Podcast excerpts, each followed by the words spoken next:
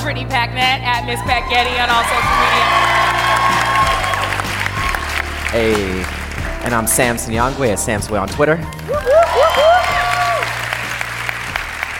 I'm DeRay at D-E-R-A-Y on Twitter.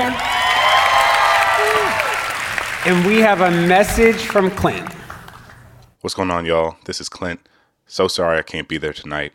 Uh, our daughter is four weeks old, so I'm still on paternity leave, holding it down on the home front. Uh, she is doing wonderful. She is healthy. Mom and baby are doing well. Uh, our baby likes to sleep a lot during the day, not so much at night. So we are very sleepy, but very grateful. And I can't wait to listen to the show. So sorry I can't be there. You have some incredible guests coming up. Uh, shout out to DeRay, Brittany, Sam. Love y'all. Wish I could be there. Have a great show. It's going to be awesome. Who knew? Who knew babies don't like to sleep on our schedule? we definitely miss Clint, but we're so excited to be here with you all. You know, before we get started, there are a couple of things that have been happening in the news that I think are really important to talk about. Show of hands, though, I just want to take a poll, and I think I can see the folks in the back. How many of y'all have like $500,000 sitting around to get your kids into school? Nobody? Nobody? It is San Francisco. Y'all might have Yeah, the money. San Francisco. At least, I know at how least a little bit of expensive y'all it is have to live here, okay? Yeah. Right. No? Nobody? Because um, Becky had the money, apparently. I want to know exactly what those residual checks from Full House are looking like, because I didn't even know Aunt Becky had it like that. But $500,000 to get your child into a school that, like, accepts half the people. Fascinating. It was just, there were so many things wrong with this. Not only sort of the inequities and the injustice, but just like the plain stupidity about the whole thing. Yep. Because there were plenty of legal ways in which they could exert their privilege to get their kids into school. But instead, they Buy decided. building like everybody Yeah. else, right? Come on. Instead, they decided to break the law in order to pay. One of these parents spent $6.5 million to get their kids into a school. And you know, like $6.5 million, you, you know, you can look up the value of the degrees online, right? and like the most valuable degree in the country is worth $1 million. So to spend 6.5 million, not even to get the degree, just to get in, right?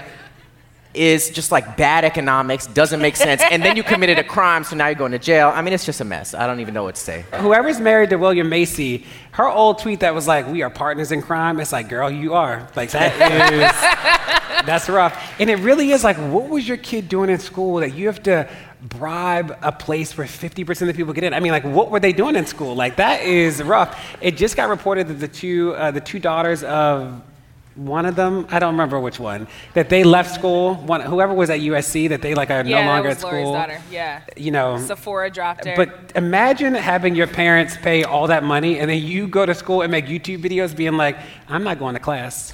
I'm not going to be here. You're like, My mother would have been pissed. and you don't know what privilege looks like. That's what it looks like. Like, you paid to get in Yep. and you're like, class?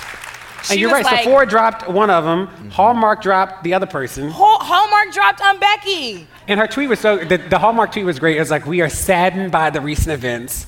We are no longer working with her. And you're like, we sad too. Whoops. So, on top of that, the reason that they got caught, so this recently got reported, was because of a guy named Yale Dad. So, I think you can all envision what Yale Dad looks like. Everybody knows what Yale Dad looks like. Well, it turns out he was under investigation for a separate fraud investigation. So, he committed his own type of fraud, separate from this fraud. And in order to get a lesser sentence, he had to snitch on this whole network of other fraudsters that he knew. so, like, this is how pernicious this is. It is so deep, right? Yep. Where you have multiple groups of fraudsters working together. hanging out with each other, Yeah. going to the golf course, Right. chilling. Right. Like my kid got into USC. Where did your Yale? Yeah, awesome. it is deeply pernicious, but you know, like all jokes aside, to your point, DeRay, this is how privilege functions. We know that part of the scam was to actually make the young people different ethnicities on their applications, thereby to take advantage of affirmative action. Digital like rich white, yeah, like like rich white people haven't always had affirmative action.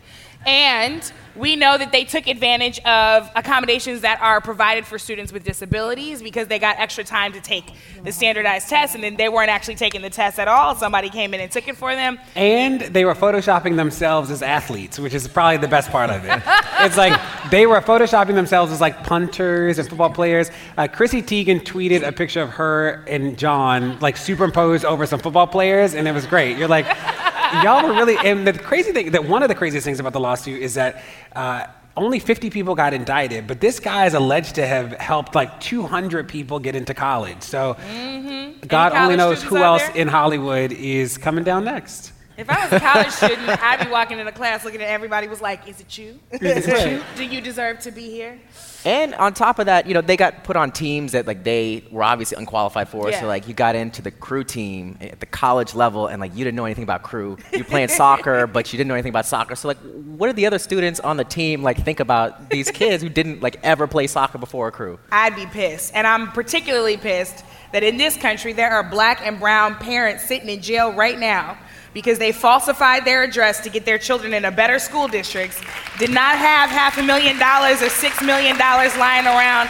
So, like, yeah, if I were one of the soccer players, I'd be pissed. But me, myself, I'm pissed right now because we already know education in this country is separate and continuously unequal. And here these yep. folks are bribing their way into schools yep. and our kids can't even look at it. Yep. It's ridiculous. BP. Um, I want to make sure that we take a minute to uh, acknowledge the incredible tragedy that happened uh, in New Zealand. Two mosques were met with gunfire from an active shooter. We saw now the manifesto from this shooter, and he very clearly tracks his radicalization to what has been happening right here in this country and at this White House. And so we certainly stand with Muslims all across the world um, for the terror that they have been facing and the Islamophobia that has been rampant throughout this world. But, like, yeah, we need to fix this college thing, but we most definitely need to fix the rise of hate and all that America Absolutely. is doing to help, to help the function. Absolutely you know, this is one of those issues where, you know, you look at the data, you see, for example, the Anti-Defamation League put out a report showing in, last year in 2018, 100% of extremist killings were from right-wing extremists, most of whom were white supremacists. Um, so white supremacist terrorism is the form of terrorism that predominates in the United States and across the world.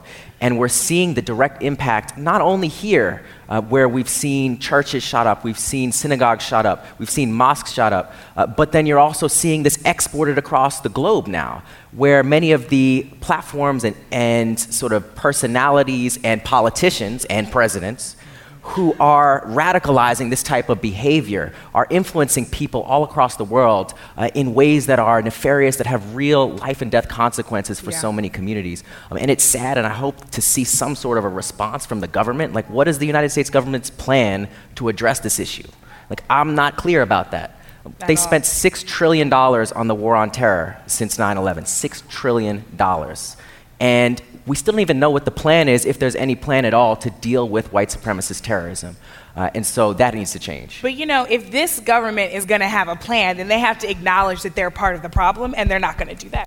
Now, I do want to say that what was interesting about this in a really dangerous way is that it was a killing made to go viral. So, before the video got stripped off of YouTube and Twitter, it came across my timeline before I realized what it was. And seeing enough of it, it was like I could not um, believe, I actually could believe in this moment, that a shooter had a he had a camera on his helmet. He walked in and he he had written on the gun, like there were white supremacist sayings on the gun, that like the whole purpose of this was so it would go viral, so that people would see it, that people would like see exactly how he went into the mosque and callously and methodically like kill people. And it makes me think about like what the role of the internet can be and should be in moments like this. It took youtube a long time to get those videos down. Mm-hmm. it took twitter a long time to get the videos down. It took most of the plat facebook a long time to get the videos not to spread. And it's like we've seen them deplatform people really quickly. It's like where's the technology to help us make sure things like this don't spread before they get replicated and replicated? And there was a great new york times piece that said like when hate goes viral and like i'd encourage all of us to think about our role in making sure that these messages don't spread as quickly as people want them to be. So, everybody, let's welcome your mayor, London Breed. Hey.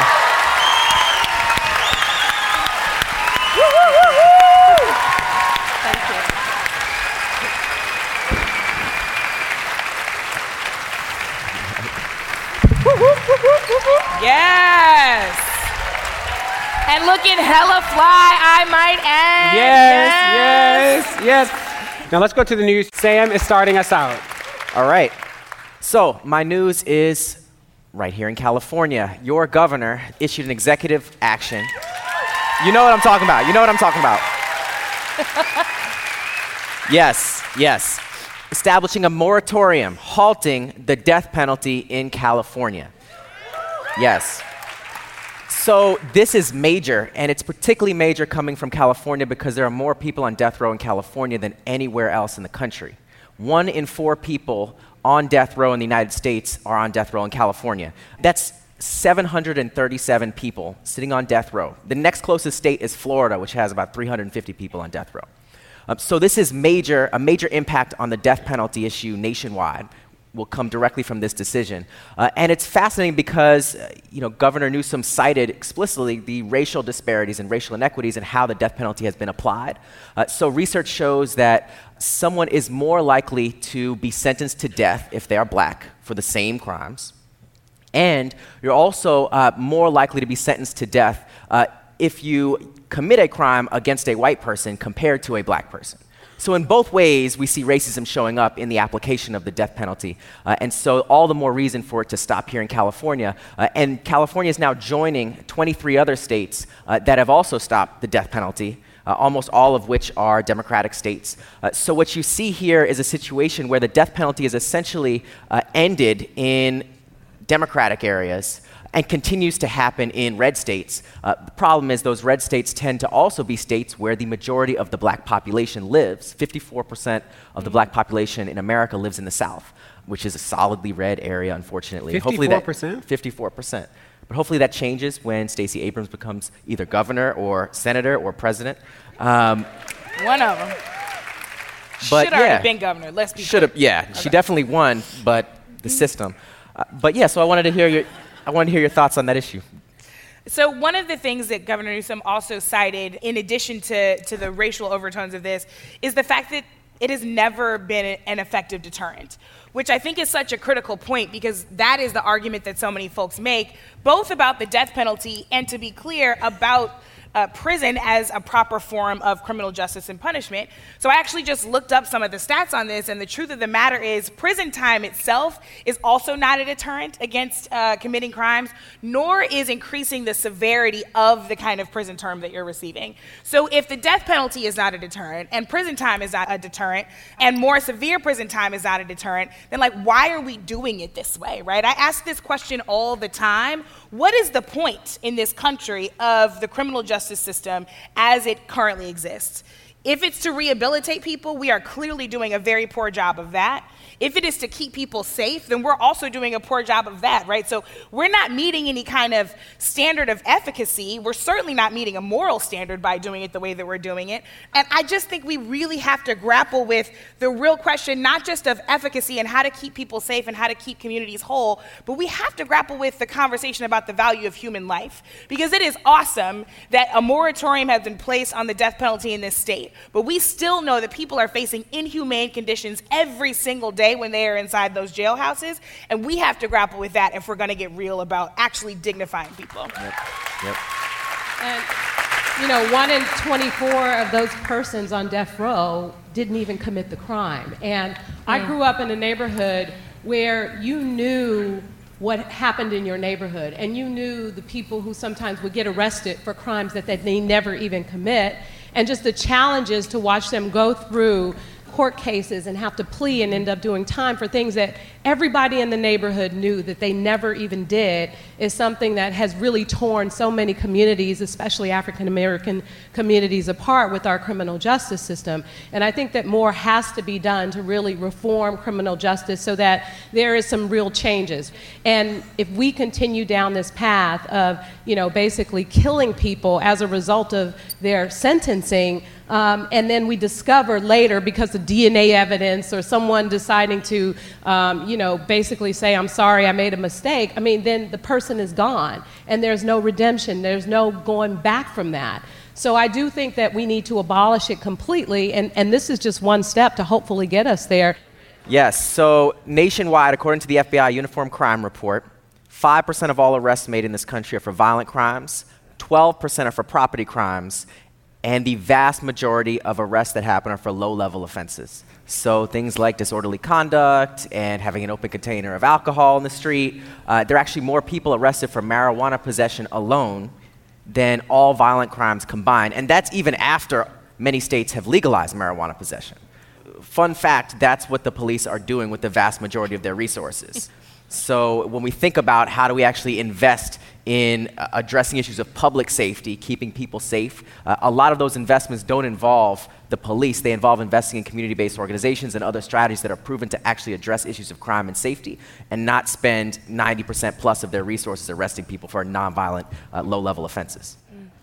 I wanted to talk about that because the myths that people think about the criminal justice system actually shape the way people think about solutions, and the death penalty actually plays into that. That if you think violent crime is 50, 60% of what's happening, you're more likely to support these things. Now, what's interesting about Governor Newsom's uh, executive order uh, putting a moratorium on the death penalty is that people often talk about decisions like that as if it was easy. But in California, the last poll actually showed that 60% of Californians actually support the death penalty. So it was actually brave for him to do this and actually going against the current to do that, which is like not insignificant. I was in the execution chamber in Angola. So, Angola, the prison in Angola, uh, Louisiana, is the single biggest landmass prison in the country. It's 18,000 acres, 28 square miles. Huge. It used to be three plantations. It is now one a big piece of land, which is this prison. And being in the execution chamber was really harrowing because you see just like the mechanics of it. You see the executioner has a separate room to enter in because the executioner's identity is secret I didn't know until recently that two people just got killed in Tennessee uh, choosing to die by electric chair. And when they die by, so re, like in 2018, in December, uh, in November, December, like two mm. people got killed by electric chair.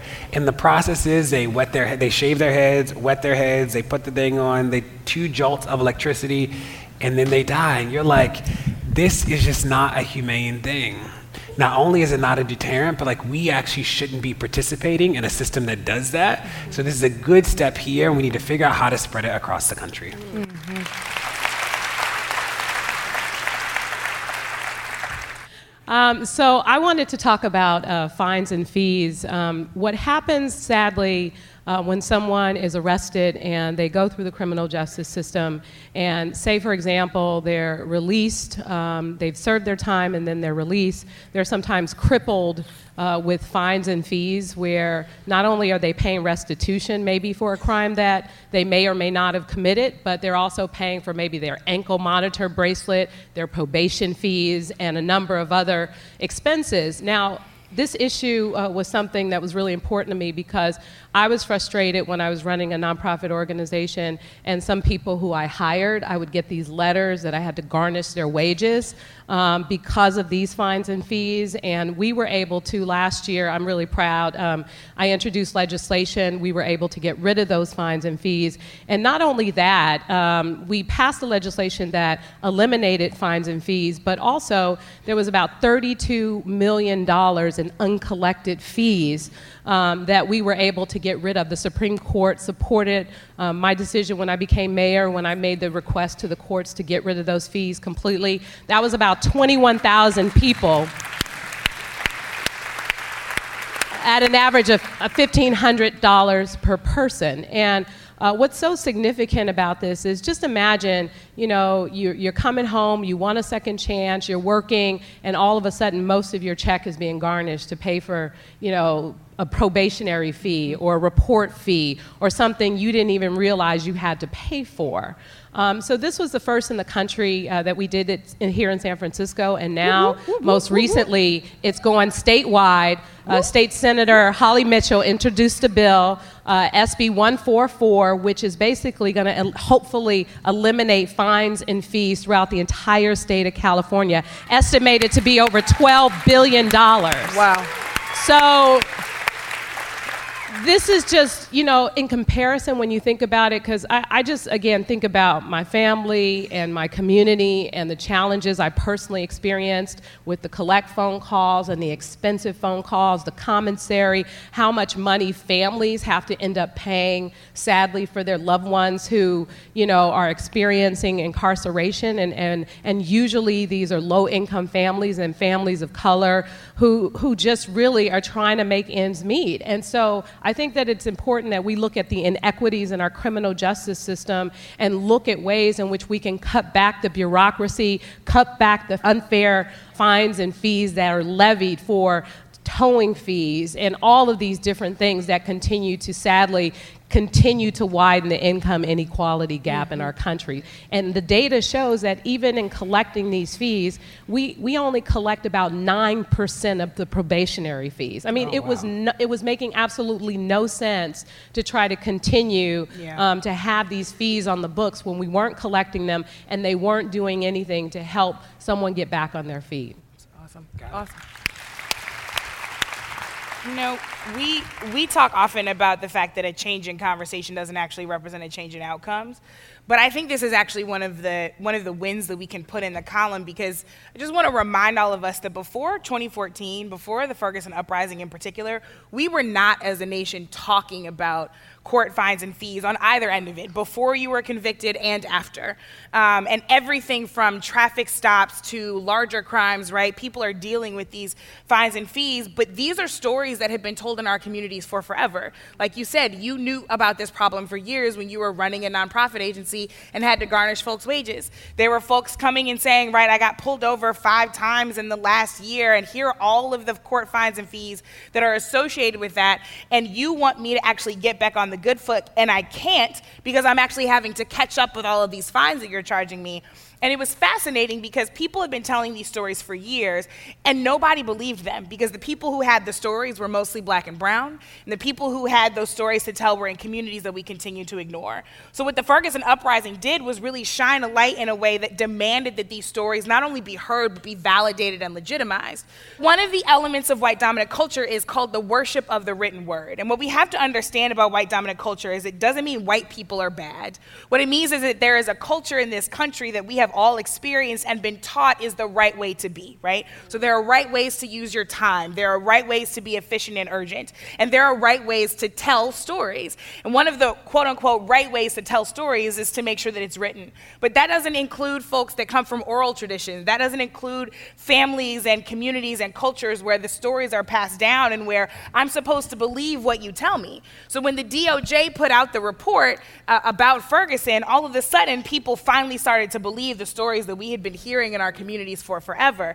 Um, we only got that report because we put our bodies on the line and we demanded that the light be shined on Ferguson, and, and Ferguson is everywhere because it was happening here in California, it's happening all over the country. So often we can't change the conversation in a way that leads to real outcomes, but this is one of the times that we did, and I'm glad to see that you all are moving forward in this way.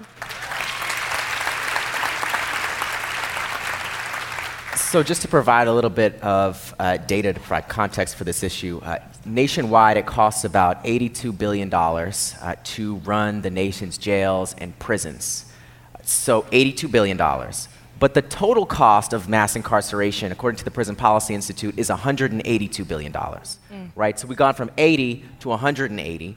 And a lot of that difference is a cost that's borne by families. So, not the actual cost of running the prisons, but the cost that is being transferred to families to pay for a family member's incarceration. And oftentimes, the people who are incarcerated themselves are having to pay for meals, commissary, phone calls. $1.6 billion uh, every year is spent by people who are incarcerated and their family members mm. just to communicate with one another over the phone.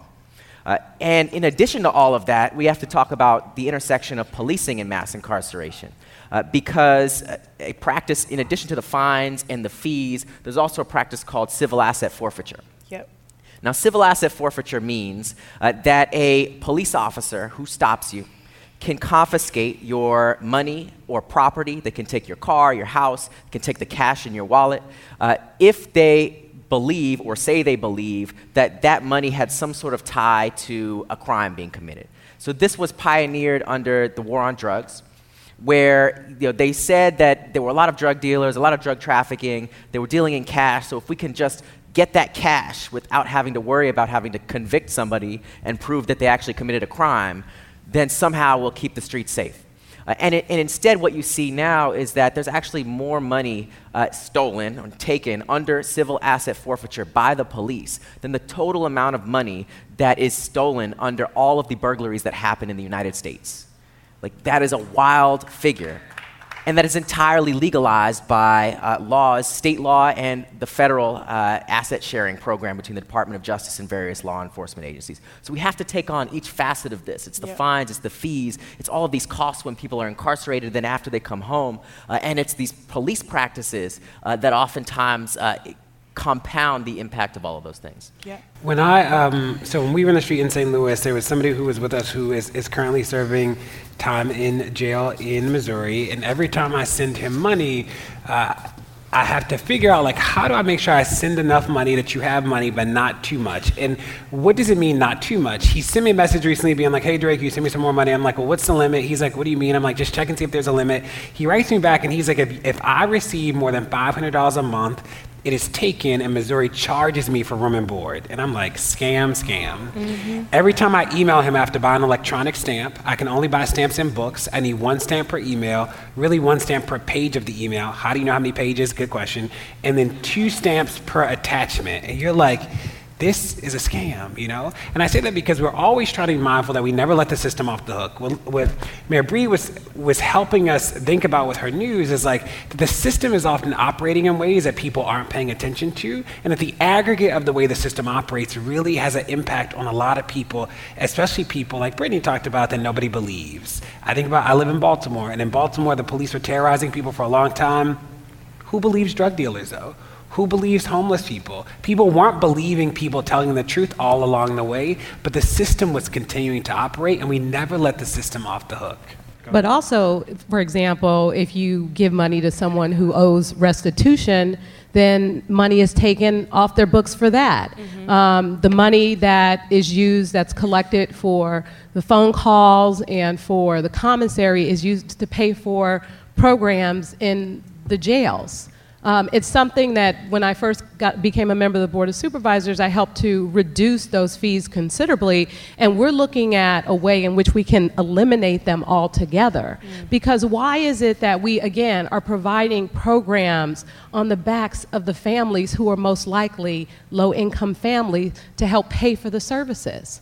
It makes absolutely no sense. And as, again, someone whose family was subjected to those fees because of other family members, I mean, it could be detrimental. You can get your phone cut off and everything else trying to help support a family member uh, who's incarcerated. And, and that doesn't do anything for the family, for the community that's trying to support their family member. It doesn't do anything for rehabilitation and giving that person hope um, yeah. so that when they do come home, there's an opportunity for them to succeed. If we want to really change things for the better, especially those who are sadly um, impacted by our criminal justice system, we have to open up the doors of opportunity and provide a real chance for them to succeed. And we can't continue to cripple them and their families with all of these fees that serve no real purpose. Yeah, great.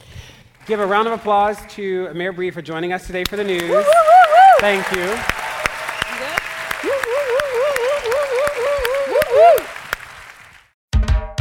Don't go anywhere. More Pod Save the People's coming. In the decades before the Civil War, slavery's grip on America tightened.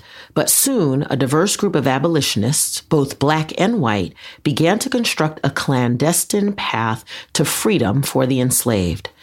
Hosted by Lindsay Graham, Wondery's podcast, American History Tellers, takes you to the events, times, and people that shaped America and Americans, our values, our struggles, and our dreams. In the latest series, American History Tellers explores the Underground Railroad, a covert network of secret routes and safe houses operated by men and women committed to helping enslaved people escape bondage in the South. Fugitive slaves and anyone helping them face terrible violence and even death if caught.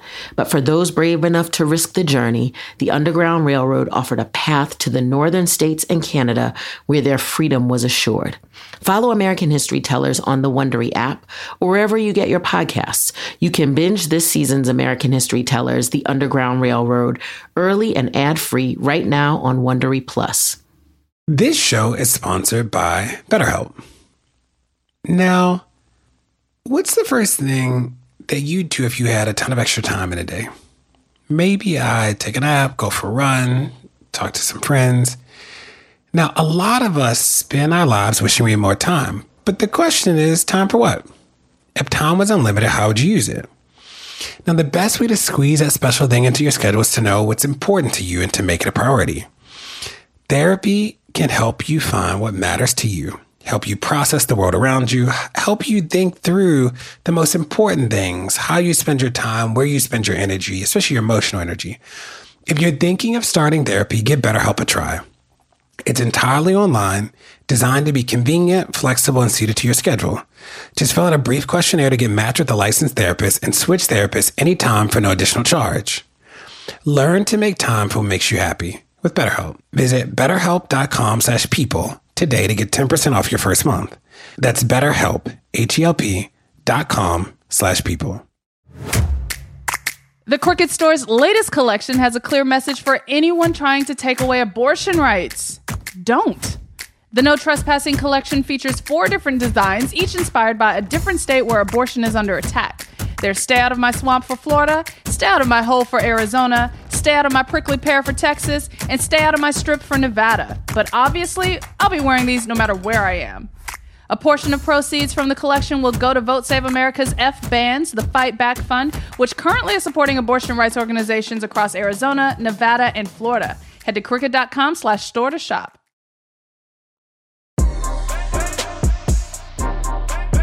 Please give it up for the first of her name, the slayer of press conferences, the breaker of chains, Speaker of the House, Nancy Pelosi. Hey!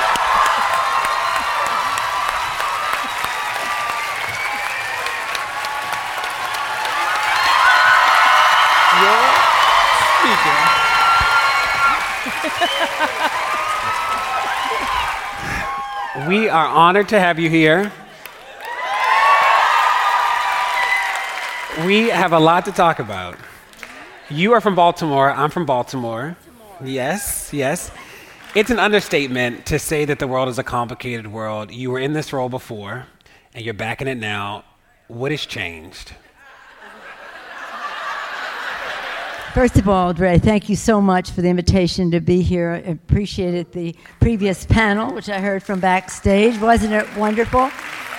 And thank you for your kind welcome. We're at a place in time, whether it compares to when I was speaker first time, uh, I'll get to, but let's talk about where we are and the important decision that our country has to make to honor our oath of office, the Constitution of the United States, to respect the people who make up America, a nation of immigrants, unless you're blessed to be born Native American, and that's a blessing as well, but to respect the people. What is America? America is our people, it is our values in our Constitution, our principles of freedom, it's our beautiful patrimony of natural resources that God has given us. And all of these things are at risk under the difficult circumstances under which we must govern in Washington, D.C. right now. But we must be hopeful. We don't agonize, we organize. And, and the most important, there are two major differences. One, the current occupant of the White House because while I disagreed vehemently with President George W. Bush on the war in Iraq, vehemently, we did have other areas of agreement for the good of the American people. The biggest energy bill in the history of our country, which was like taking millions of cars off the road, legislation that enabled President Obama uh, to protect many of the uh, environmental advances from the Paris Accord, et cetera. We did PEPFAR to spread the, in a major way for HIV and AIDS drugs to go out through the rest of the world, especially in Africa. We passed a tax bill that was refundable to poor people, one of the most progressive tax bills ever. It was about poor people, people with children, earned income tax credit, uh, child tax credit, etc. The list goes on. This time, well, let me dwell on the positive. The positive is all of you. Social media, public sentiment spread in real time about some of the decisions that are made in DC. So, DeRay, when we talk about, I have two clubs. I want to see if you want to join any of them. Okay. One of them is called the Crescendo Club. Let's get our idea. Let's grow the base of support for it. Let's expand our knowledge about it. Let's put it across the finish line with the public there with us. Ever growing, widening circle, bigger dreams that we put forth. The second one you nearly have to sign up for. It's called the Too Hot to Handle Club. and we have to make every issue that is of primary importance to us, and we can decide together what they are, too hot for them to handle. Right now, one of those is the Gun Violence Protection Bill that we passed that we're so happy about. 25 years since we had a major background check legislation that it was historic, it was thrilling. HR 1 to HR 1 to restore decency to government, to reduce the role of dark special interest money in politics and advance small donors, to get rid of voter suppression, to pass the Voting Rights Act, take, you know, addressing issues about polling places, the number of them, the timing of them, the, neighborhoods. You saw what happened in New Zealand and how that was linked to the issue of white supremacy. Do you think that there will be an opportunity to have congressional hearings on white supremacy? Is there a plan that we can do from the federal government to like actually tackle white supremacy head on? Um, what can we do? Let me say three words that will give you hope. Chairman Bennie Thompson. Okay. Chairman Bennie Thompson, for the for the last several years, while the Republicans were in the majority, was trying to have hearings on domestic terrorism, and that's how we view some of this. Violence in our own country that was threatening people's lives. And of course, in the last two years, that has been given almost entree mm-hmm. in a shameful, awful, dangerous, lethal way. So Bennie's been talking about this, and now he is the chairman of the Homeland Security Committee, and he will then be able the majority makes such a difference.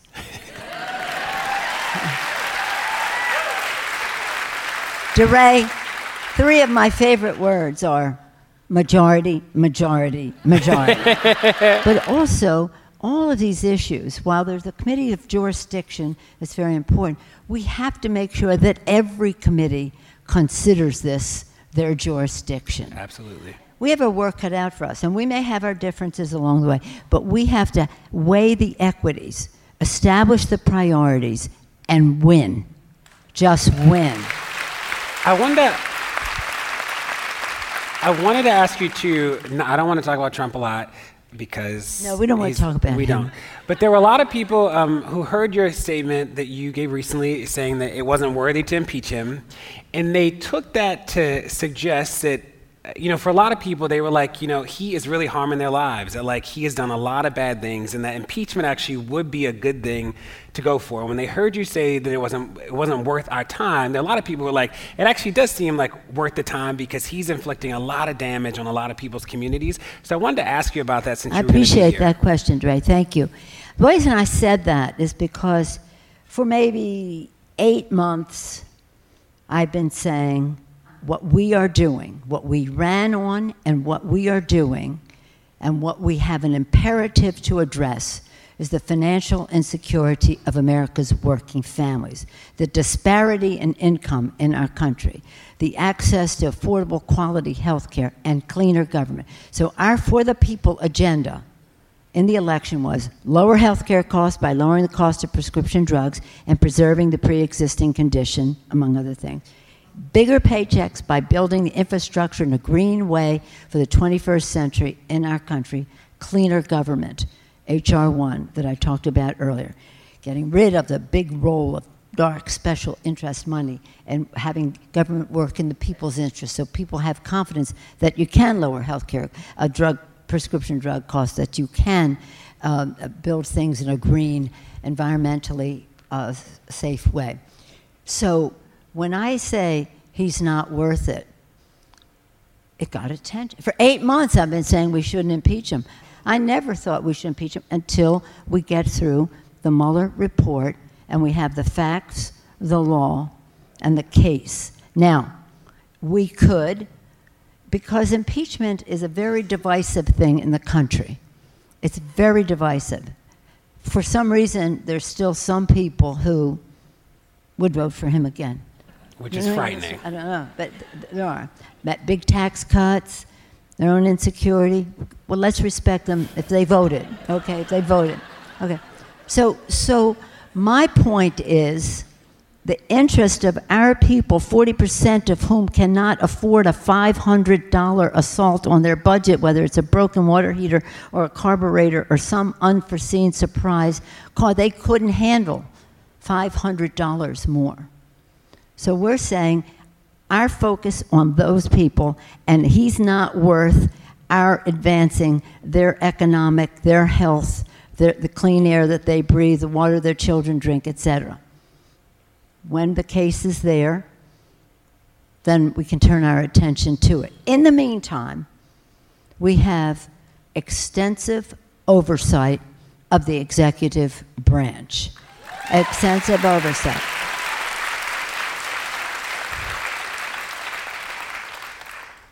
They're saying now all you do is investigate, and all you're bad is investigation. No, we're keeping our eye on the ball, lower healthcare costs, bigger paychecks, cleaner government, gun safety, dreamers, LGBTQ with our Equality Act that we announced this week too, no discrimination against people, LGBTQ.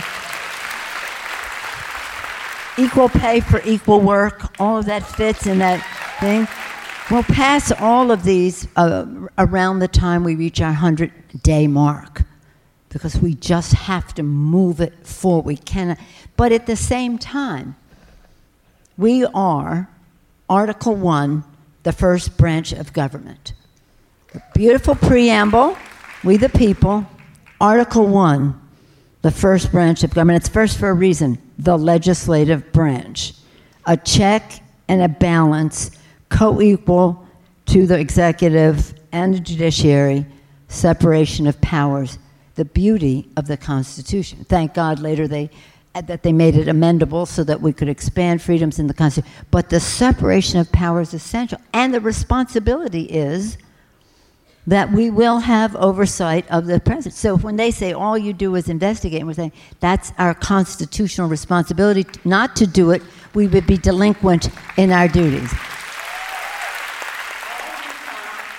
And let me just say how proud I am of another thing that we did. Joaquin Castro introduced the motion to overturn the president's mythological, not grounded in reality, emergency executive order. Right away in the House, he did it like the end of one week. On Monday, we introduced the bill. We, that week, we passed the bill, sent it to the Senate, and on Thursday, 12 Republicans joined and said, this is not in support of the Constitution of the United States. This is very important because nobody is surprised at the overreach of the executive branch in this case. And um, while he vetoed it. Will you be able to override the veto? Well, we won't be able to override the veto, but we will be able to. We have sent a bill to the desk of the president bipartisan, and he vetoes it, but that is our case in court. What is the intent of Congress? 12 Republicans in the Senate. At the same time, on Thursday, in the House, we passed a bill 440 yeses. Wow. As a sense of the Congress to release the Mueller report. Yeah. Four people voted present, nobody voted no. About 440 voted yes. The day before, the Senate voted against the president's our involvement in Yemen. Republicans joining us in that legislation. So again, when the public is aware, when the public weighs in, as President Lincoln said, public sentiment is everything. Anything can happen with it, nothing practically can happen without it. Before you go, so uh, two things. Madam Speaker, is are you supporting anybody for 2020? They're all great. Any one of them would be a better president of the United States. Okay. Um, what do you make of leading such a young, diverse, like nosy internet Congress, such different energy? How is Perfect. that? How it's is hope. that? It's hope. It's hope. great. No, I mean the point is, is that at most of us, when we came to Congress, had the same verb, exuberance. This is the way it should be done, kind of thing, and that's that's the constant reinvigoration of the Congress of the United States. Right now, our House, the Democrats in the House, 60% of our caucus is women, people of color, LGBTQ. 60%. So this is, this is fabulous, tied with what I said earlier social media, in real time, information getting out. These are the decisions. So our Congress, the way I view the House of Representatives, is it's an open town hall meeting with transparency so that people can see what is being voted on and how it affects their lives. You have to know when you come to Congress, no matter if it's your whatever term or your first term, why are you here? What is your vision? Same thing with these presidentials. Why should they be president? Tell us your why. What is the authentic, sincere, genuine passion that you bring to this that you can be trusted to deliver on?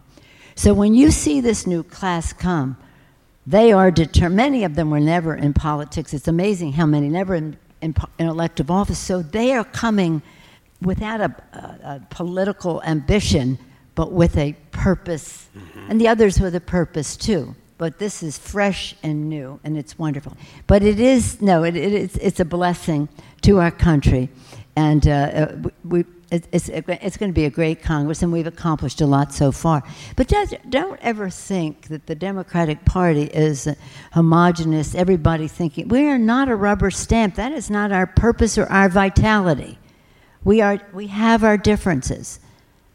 We build our consensus, boldest common denominator, boldest. Our diversity is our strength. Our unity is our power. And that we need all the power that we can use because we're up against something that is off the spectrum of governance in our country. So we have to remember this is difficult because this isn't about Democrats and Republicans. That would be easy. This is about not about partisanship, not about party. It's really about patriotism. It's about our Constitution, our people, our values, our beautiful land. And one thing it is definitely not about is about nationalists, white nationalists in our country who try to take the word nationalist and make it sound like it's synonymous with patriotism. It most certainly is not. So as we go, uh, final words is there are a lot of people in the audience and who are listening who have protested, they've called, they've emailed, they've done all the things that they were told to do, and the world isn't changing in the way that they thought it was going to. That they are, some people might be losing hope in this moment. What do you say to people who might be losing hope? Well, I don't think they should lose hope. I think that uh, despair is one of the worst um, places we could sink into. But I wanted them to be hopeful because things they are changing. the House Democrats have voted for all the things I talked to you about. Now, we have a responsibility to make sure people see the difference. People ask me, where is hope? Where am I going to find hope? And I say, hope is sitting there where it always has sat, right there between faith and charity. Faith, hope, and charity. Faith in each other that we can, working together, make the difference based on respect, love, charity, sense of community for all. To give people hope that somebody cares about them and will have public policies that make a difference for them. And never, of course, we've probably heard people say this over the years, never has it been more urgent than now. I'll close with a, since I'm speaking in a religious vein here. 17 centuries ago, you can just imagine how my Republican colleagues like hearing me say this. 17 centuries ago, St. Augustine wrote Any government that is not formed to promote justice is just a bunch of thieves. How about that? But that's what they are doing. That is what they are doing. The Pope, who wrote about this in the encyclical Benedict, he said sometimes it's hard to define what justice is, but in doing so, you must beware of the dazzling blindness of money and special interest. HR 1. It should give people hope Too that their voice will be stronger than the special, dazzling blindness of special interest. Let's give it up for our speaker, Nancy Pelosi. You're so great. Hey, you're listening to Pod Save the People. Don't go anywhere, there's more to come. The Crooked Store's latest collection has a clear message for anyone trying to take away abortion rights. Don't. The No Trespassing collection features four different designs, each inspired by a different state where abortion is under attack. There's Stay Out of My Swamp for Florida, Stay Out of My Hole for Arizona, Stay Out of My Prickly Pear for Texas, and Stay Out of My Strip for Nevada. But obviously, I'll be wearing these no matter where I am. A portion of proceeds from the collection will go to Vote Save America's F Bands, the Fight Back Fund, which currently is supporting abortion rights organizations across Arizona, Nevada, and Florida. Head to crooked.com slash store to shop. It's 2024. We're facing another presidential election with huge stakes. You want to help. You don't know where your money will actually make a difference or how to figure that out. And sure, you love to take an edible and not think about it, but you can't because you do care. Let Vote Save America make it easy for you with their new anxiety relief program. Here's how it works. You set up a monthly recurring donation at the level that feels right for you, and Vote Save America will send 100% of it to the grassroots organizations and down ballot races that need it most. Then at the end of the month, they'll tell you where your dollars went. That's it. Set it and forget it. Vote Save America's already raised $52,000 in monthly recurring donations. Love it. That's great. From over 1,000 amazing sustaining donors who've signed up and trusted Vote Save America to make their dollar go further. But we still have a long way to go, and Vote Save America needs your help to get there. Sign up at votesaveamerica.com and enjoy your edible. Legal disclaimer paid for by Vote Save America, votesaveamerica.com, not authorized by any candidate or candidates committee. Did you know that women make up 56% of law students? That's grounds for bragging rights at the dinner table for your conservative uncle who still thinks women belong in the kitchen. It's clear that the future of the legal field is female. So why are so many legal podcasts and reviews authored by men? Hi, I'm Leah Littman. I'm Kate Shaw. And with Melissa Murray, we are the hosts of Strict Scrutiny. Each week, we break down the latest headlines and biggest legal questions facing our country through the lens of diverse voices to give you expert views you won't hear anywhere else. Strict Scrutiny is your guide to the Supreme Court. New episodes drop every Monday, plus bonuses whenever the Supreme Court takes away another one of our rights. Make sure to subscribe to Strict Scrutiny wherever you get your podcasts.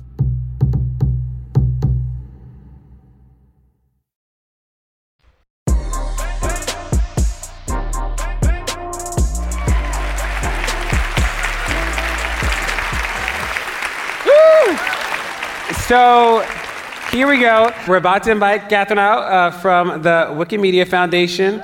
Here she comes. Here we go. How are you doing? It's a tough act to follow. uh, so let's start. We, we met a while ago. I think we met at a conference. Probably. You probably didn't know that this wonderful person runs Wikimedia, the Wikimedia Foundation, which runs Wikipedia, which all of you do know. um, how did you get there? How did you get to Wikimedia? Happy accident. So, my background prior to joining Wikimedia was primarily looking at how technology was changing the way that people exercise their rights. Uh, I started working at UNICEF many years ago, looking at access to education and healthcare, specifically working on HIV and AIDS prevention in Eastern, Eastern and Southern Africa. Um, and over time got really interested in not just how do you provide services to people but how do you engage people in designing the services that they want. And so that led me into working more with people doing sort of democracy and governance activism human rights defenders working in really tough contexts. And a few years back, Wikimedia called and said they were really interested in finding somebody who had sort of this intersection of advocacy, human rights, uh, communication skills, technology background. And I said, Oh my God, that's like doing everything that I've ever wanted to do, but doing it on a platform with a community that actually owns all of the activity, that owns the the mission and the values, and doing so in a way that is really following their lead rather than actually trying to design from the center. And uh, it's the best job on the planet. Can you lay the foundation for us? How many people use it? Is it mostly here? Is it mostly in other countries? Like, what's the what with like? I feel like I use it a lot, but you tell us. so a lot of people use it. Uh, we have about a billion and a half devices that visit Wikipedia's pages every month. We serve about 16 billion page views on a monthly basis. We don't know how many people that is because we have really strong privacy policies, so we don't track you. We just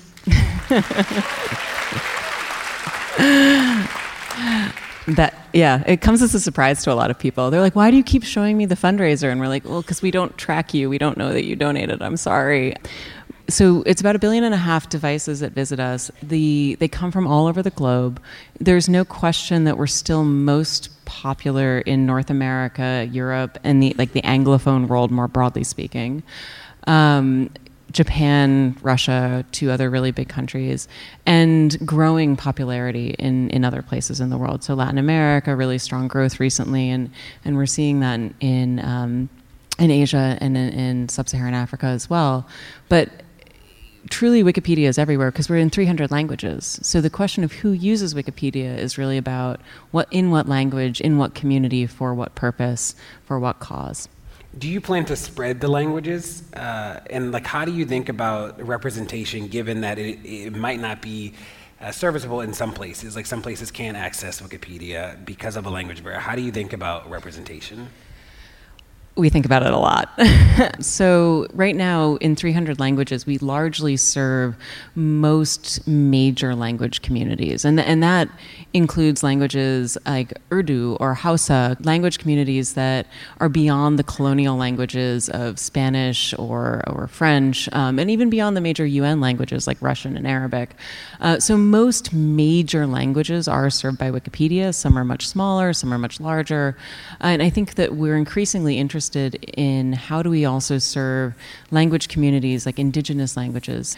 What we try to offer is a platform in which people can find ways to express what their knowledge needs are. And if that is a thousand articles and that is the right size for that community, then that's the right thing for us. We, we try to be incredible, we, we try to not assume what any community needs or any individual needs when it is when they're pursuing knowledge. And that means that we also take this philosophy that if you're looking at i think the most popular article today you were talking about the college admissions issue. I think the most popular articles today on wikipedia were trending were some of the people who are caught up in that. If that's the knowledge you're seeking that's the knowledge you're seeking. But if that's the knowledge you're seeking and that happens to lead you to understanding questions around what standardized testing is and what that means in terms of access to educational opportunity and it takes you down that rabbit hole well then we've done our job. We're not judging what paths you take to learning. We're offering you those paths. Got it. Thanks for coming tonight Thank you.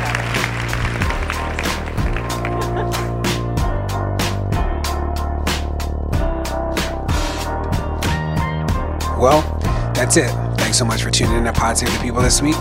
Tell your friends to check it out. Make sure to rate it wherever you get your podcast, whether it's Apple Podcasts or somewhere else. And we'll see you next week.